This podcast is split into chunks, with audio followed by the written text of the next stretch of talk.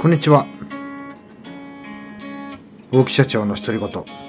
今日も始めていきたいと思います。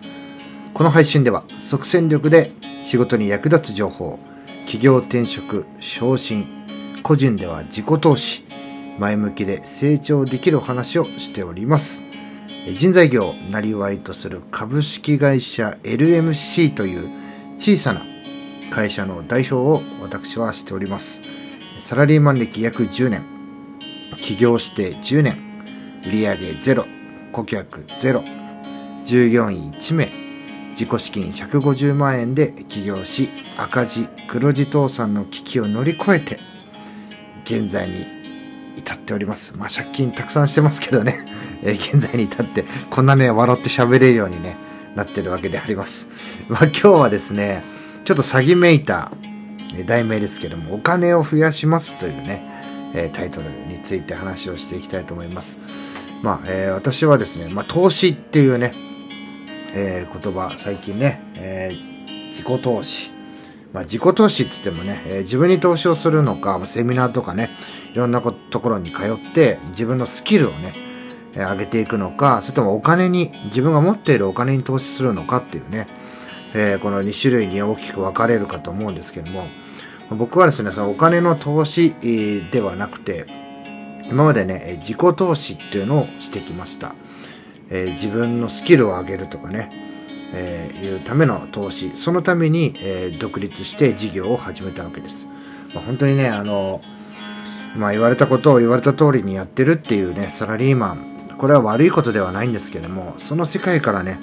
一歩はみ出して別の世界っていうのを見てみたいと、覗いてみたいっていうね、好奇心が強くあったっていうのと、まあそういう姿をね、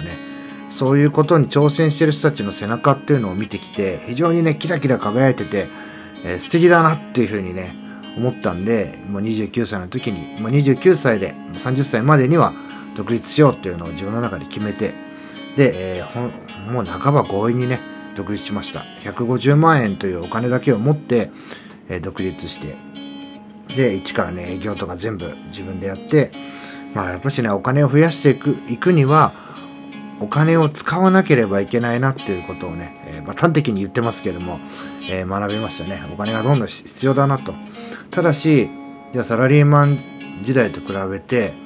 まあ、10倍、20倍以上ですね。20倍以上かな。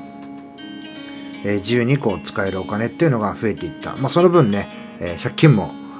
融資とかそういうのを含めて借金も増えましたけども自由に使えるお金が増えたなっていう。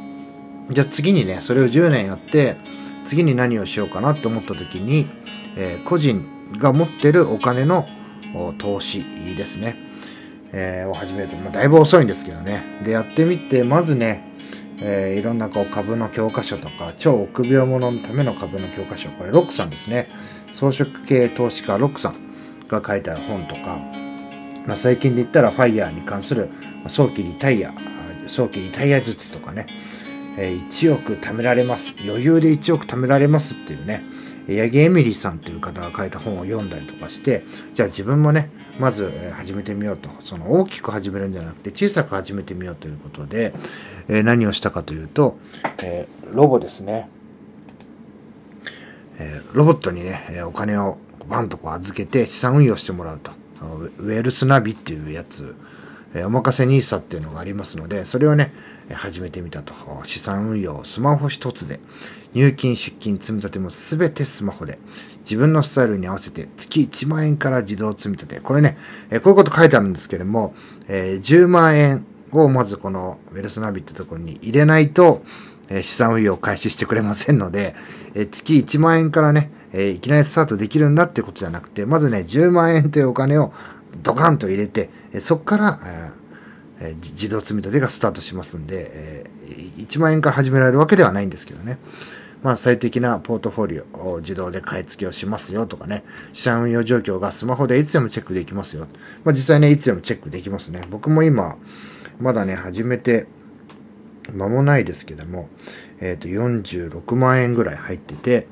えプラス1万4006円、えー、3.11%プラスっていう風になってます。これがね、今のところゼロになっちゃうとか、マイナスになるってことはないですね。あとはリスクもね、5段階で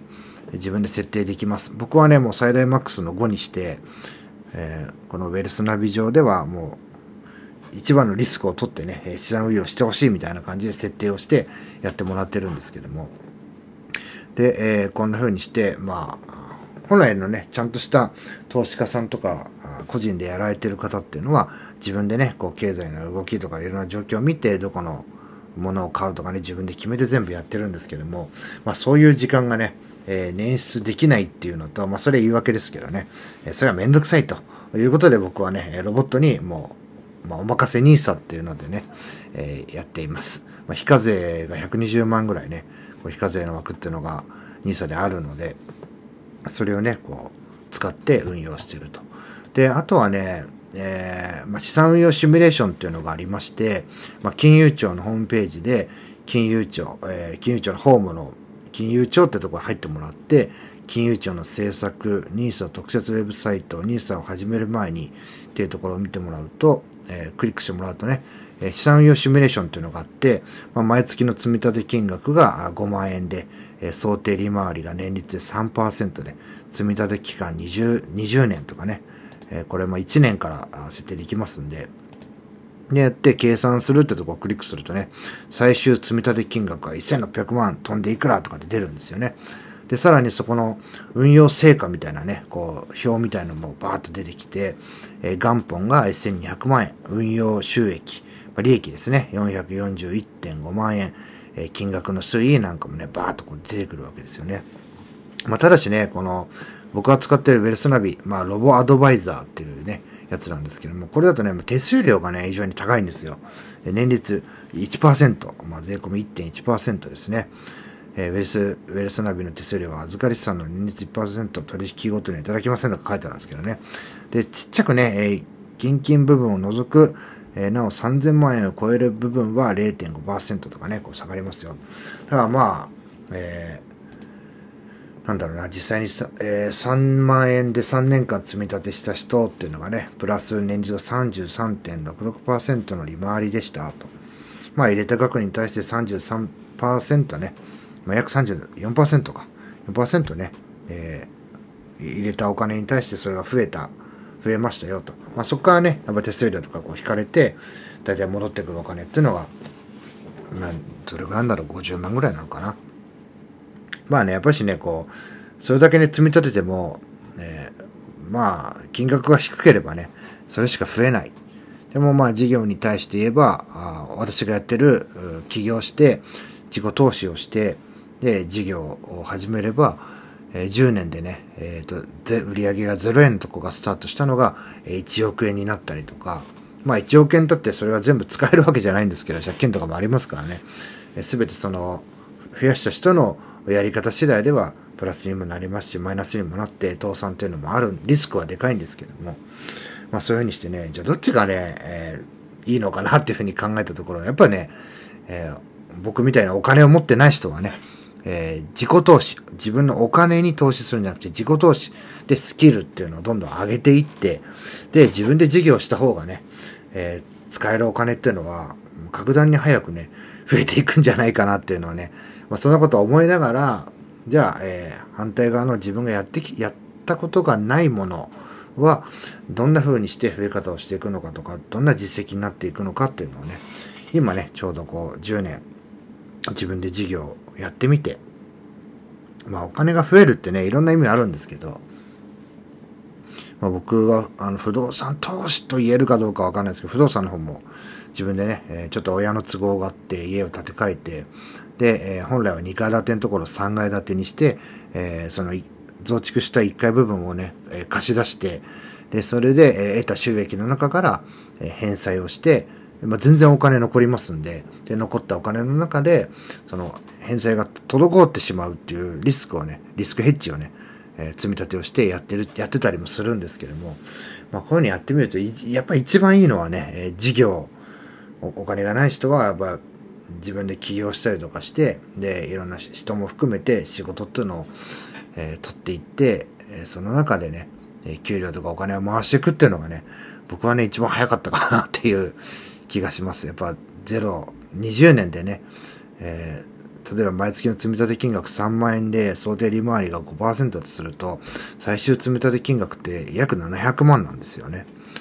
20年で700万、えー、10年で0から1億。まあ、これは売上ですけど、1億っていうふうにして考えると、作れるお金っていうのは、僕の場合は事業の方が大きかったなっていうふうに今思ってるんですがね。え、ただ、ちょっと他のこともやってみようということで、あれこれ試している初歩の段階でございます。今日はですね、え、お金を増やす、え、このことについてお話をしてみました。最後まで聞いていただきありがとうございます。また次の配信でお会いしましょう。さようなら。